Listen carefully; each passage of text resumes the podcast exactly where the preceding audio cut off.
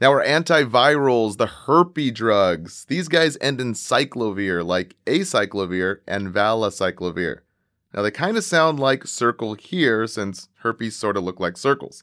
And you can remember the vir is used to treat the viruses, like certain types of herpes. So, herpes genital and cold sores, and herpes zoster, which are shingles. Now, the big key points here, guys, write these ones down.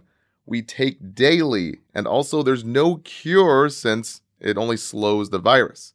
And big one here, you avoid sex while lesions are present. Guys, there were like three HESI exit questions about that. Lastly, we drink extra fluids, and it's also effective for less frequent eruption of lesions. Big keywords right there.